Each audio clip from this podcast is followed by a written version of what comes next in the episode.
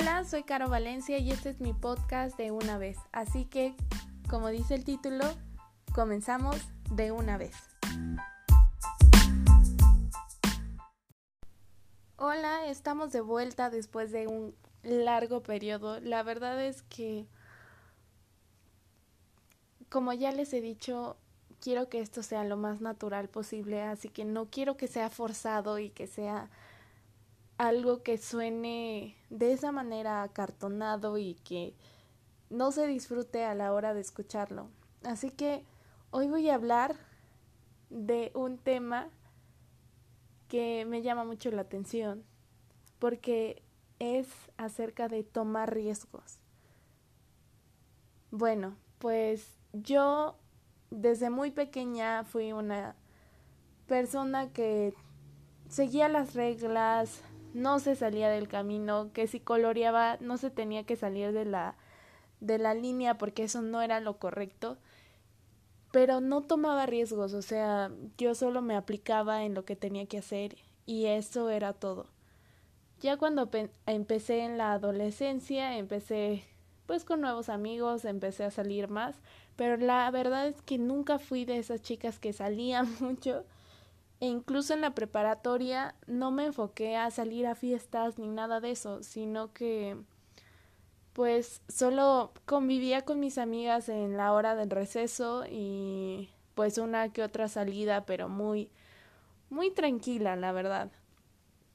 Y yo siempre veía a chicas y realmente quería ser como ellas porque decía, wow, o sea, ellas toman riesgos, ellas de verdad este viven la vida tal y como es, pero todo riesgo conlleva una responsabilidad y tiene consecuencias buenas o malas, pero la verdad es que si uno no toma riesgos, pues uno no puede ganar, o sea, uno gana a través de los riesgos que son buenos, no quiero decir que vayas y vayas a hacer algo que ponga en peligro tu vida y pues obviamente no, pero algo que que sí me pasó mucho es que yo me gustaba a alguien y no le hablaba, o sea, literal ni siquiera le decía hola porque no, o sea, ¿cómo le voy a decir hola a alguien que ni siquiera me conoce y qué pena y qué horror y si me rechazan y un buen de preguntas tontas que realmente nunca respondí porque nunca lo hice. Entonces, me surgió todo esto porque no sé si ustedes han visto, pero hay una película y de hecho la pueden ver en Netflix que se llama Nerve y es justo eso de esta chica que no toma riesgos y luego la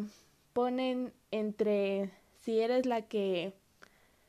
la que toma las riendas de su vida y hace algo que nunca esperó, o te quedas viendo y, ves pasar a la gente y ves pasar la vida y ves pasar el tiempo. Y yo dije, wow, yo quisiera ser como, como más arriesgada, más aguerrida, más aventada en ciertas cosas. No digo que en todo funcione, pero también es parte de probar, es parte de experimentar. Y si tú eres como yo o no, te invito a que ahora seas más valiente. No te quedes con las ganas de nada. Yo la verdad, desde que empezó esta cuarentena, me di cuenta que me privé de muchas cosas que actualmente no podemos hacer como antes las hacíamos. O sea, que me negué a salir con muchas personas y en vez de disfrutar el momento solo me quedaba sin hacer nada en mi casa, sin salir, sin sin tener más experiencias. Y ahora que quiero salir, no se puede. Bueno, sí se puede, pero no se debe, porque pues uno tiene su conciencia y uno sabe que pues no es sano ni es este pues no está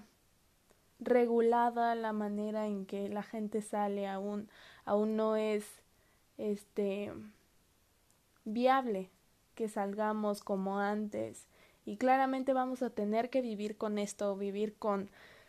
con cubrebocas, con careta, cosa que nunca pensamos que iba a pasar, o al menos yo no pensé que iba a pasar, o sea, cosas tan sencillas que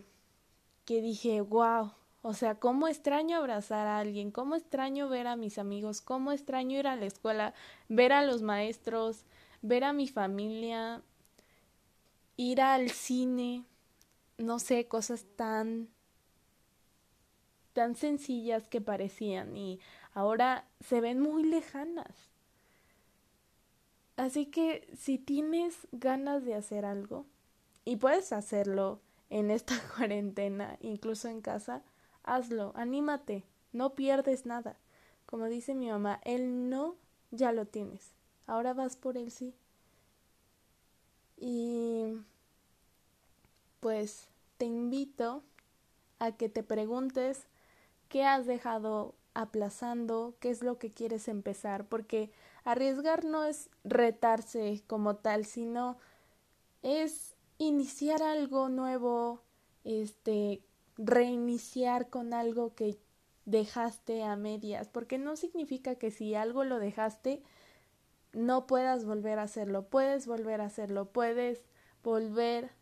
a empezar. Así que te dejo con esto y espero que te encuentres muy bien. Gracias por estar aquí y gracias por seguir escuchándome. Hasta la próxima.